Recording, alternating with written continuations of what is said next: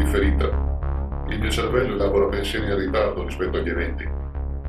Credo che sia una cosa comune quando non si riesce a sopportarne il peso. Per esempio, nel mondo di plastica e cemento, là fuori, il mio amico Roberto non respira più, più. io invece lo sento ancora in casa. Lui è, è roco e io lo sento russare di notte. Sento la musica uscire dal bagno mentre fa la doccia e ascolto la sua voce stonata cantare i rem con quell'inglese stentato che hanno tutti gli spagnoli.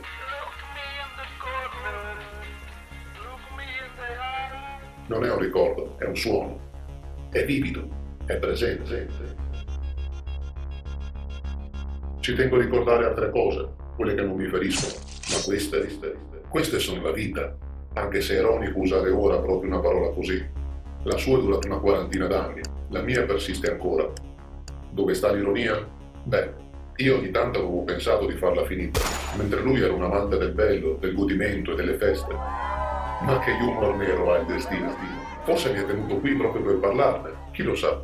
Questa puntata, infatti, non è dedicata a me o a voi, né all'analisi personale e neanche a quella religiosa. Oggi parliamo di una persona, una sola, sì, sì, perché ognuno di noi ne ha avuta almeno una che valesse la pena di conoscere in vita. C'è chi ha fortuna, c'è chi ne incontra anche di più negli anni, ma io non ho mai stretto la mano a quel Gastone. Non ho mai visto nessuno circondato da gente di valore, e voi nemmeno, meno, meno. Se ci pensate, questo è un bel paradosso, perché allora significa che nessuno ha valore. Spesso capita. Quante volte ci si riempie di valori senza valore, valori senza valore, valori senza valore. Roberto invece ne aveva un bel po' in saccoccia, pur ritrovandosi con un conto in banca perennemente in rosso. Da questo veniva il suo soprannome, non perché avessi i capelli rossi. Quella era solo una coincidenza. E non era di certo un esempio d'uomo da seguire, secondo i canoni della maggioranza perlomeno. Mm. Tutto fare disoccupato, nottambulo, vizioso con tendenza agli eccessi, vigorosamente sportivo ma con una valvola mitrale birichina, finanche impertinente. Certo, direte, quest'ultima cosa mica era colpa sua, ma infatti era il fratello maggiore scapestrato che chiunque avrebbe voluto compartire la propria adolescenza. Era quello con lo skate, era quello che ti avrebbe passato la birra lo sarebbe stato. Invece lui arriva sempre dopo, come tutte le rockstar che si rispettano. Ricordo che il primo Natale che trascorsi in un altro paese ero triste. Non per la festa, ovviamente, ma per il fatto di essere da solo. Normalmente avrei avuto intorno una miriade di parenti e amici, fino addirittura a stancarmi di loro e lamentarmi. Invece mi ero appena trasferito in Spagna e non conoscevo proprio nessuno. nessuno. Solo con l'inizio dell'anno nuovo avrei trovato un appartamento condiviso dove parcheggiare il pool presso una vera svolta. Eravamo in sei inquilini e ognuno usava un alfabeto differente. Un giorno ci mettemmo a ridere pensando che sarebbe stato del tutto inutile scambiarci i computer. Non avremmo mai potuto usarli con quelle tastiere.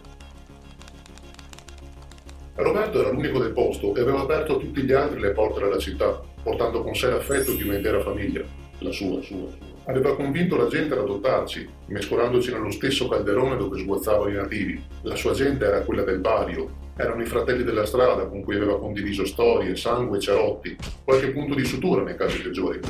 Erano parenti e lontani cugini che si inorgoglivano nel mostrare gli angoli più nascosti e pittoreschi della propria terra. Era perfetto. Prendemmo coraggio e cominciamo a esplorare i vicoli, iniziando una vita al di fuori delle mura di casa. Quel rosso schizofrenico sotto anfetamine poteva anche avere dei difetti, ma sapeva sempre come coinvolgere la gente. La droga gli dava un'energia in più che avrebbe avuto perfino Mick Jagger, sì, gli avrebbe anche provocato un'insufficienza respiratoria nella mezza età, durante una nuotata qualunque, ma questo è un altro discorso. Quegli anni speciali che ha regalato a tutti, vivendo il presente fino all'ultimo respiro, sono stati i migliori, e questo, per un vecchio punk, è il massimo, massimo, massimo.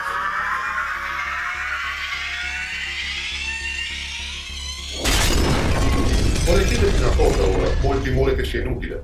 Ci provo lo stesso. Potreste rispondere nei commenti e persino creare dibattiti a riguardo, ma la realtà è che non cambierà la visione di nessuno. Sono pessimista? Bah, bah, bah. È una domanda che può essere rivolta a chiunque, ma che capiranno meglio i soggetti emarginati. Quindi, come dicevo, è una domanda che vale per tutti in un certo momento della vita. Dunque, è meglio trovare il proprio equilibrio e bilanciare le emozioni nella camminata, oppure correre come fosse nati e sentire il calore dell'asfalto sulle piante dei piedi? Entrambi sono modi di dire, ovviamente, Ciò che voglio sapere è se anche per voi c'è o c'è stato un momento particolare in cui avete deciso scientemente quale via seguire, qualunque sia, oppure se al contrario vi siete semplicemente ritrovati a camminare. Non abbiate paura se fosse così. Io stesso non so dove sto andando, né quale sia il motivo, ma continuo a muovere i piedi. Credetemi, già un miracolo che sappia dove vengo. Comunque è domanda trabocchetto, me ne rendo conto. La gente migliore del mondo è quella che non sa cos'è né cosa vuole quella è gente con cui si può lavorare, non per costruire una fabbrica, ma che chi se ne frega della rivoluzione industriale 5.0, chi ha mai sprecato tempo sulla mappa di un gioco dell'opera. È da idioti, le caselle sono già tutte scritte prima. Cosa facciamo? Aspettiamo per caso di cadere su quella giusta o ci danniamo l'anima per capire il segreto dei dati? Ci deve essere una via di mezzo, Cristo. Cristo. Invece non c'è, non c'è. Così come non c'è alcun Cristo che tenga. La vita non è fatta di mezze vie, ma di strade e svincoli da prendere secondo un'apparente logica personale. E che casino, raga, raga, raga. C'è da sprecare parole su sta roba. Da parte sua, Roberto aveva scelto il fatalismo. Era un ignorante, e lo dico con il cuore. Era una persona che si vantava di aver letto un solo libro in vita sua. Era uno che amava osservare la realtà senza capirla fino in fondo. Godeva del fascino del mondo intorno a sé. Era l'ultimo residuo della generazione X. Gli piaceva conservare il mistero dietro le cose e come dargli torto. Invece io vivo in modo differente. Duro più anni, duro più anni, duro più anni, ma ho anche pianto troppo. Sono troppo analitico, sono ansioso. Lui rideva sempre, nonostante tutto, era libero, libero, libero, libero. Per questo e per mille altri motivi serve una via di mezzo. Non sono mai stato bravo a dominare gli istinti, ma ora dovrò proprio farlo. C'è un momento per ogni cosa. E Rocco lo sapeva perciò non ci voleva portare in gita alla spiaggia di Fanerocca. Sapeva che era pericoloso per dei novellini, sapeva che non eravamo pronti, ma noi abbiamo insistito tanto, tanto. Avremmo dovuto essere preparati, avrei dovuto esserlo io, invece di attraversare gli scogli nel momento esatto in cui l'onda si alzava sopra le rocce. Certo, se solo avessi saputo che bisognava contarne sette prima di passare, invece no, no. Come un inesperto coglione avevo ben pensato di seguire il fratello maggiore nel suo passo sicuro, scalzo, sopra le pietre appuntite, non mi ero neanche accorto che lui, mentalmente, stesse contando i cavalloni. Quindi fui preso dal mare e lui si gettò a salvarmi, mentre i coinquilini urlavano disperati. Io avrei dovuto fare lo stesso dieci anni più tardi, gettarmi in mare o gridare, invece non ero con lui. Non me lo perdonerò mai, mai, mai, mai, mai. Amo profondamente quel rutilo drogato senza cultura. Era sincero e mi ha insegnato molto. Fa sempre colpo sulla gente, sapete, sapete, sapete.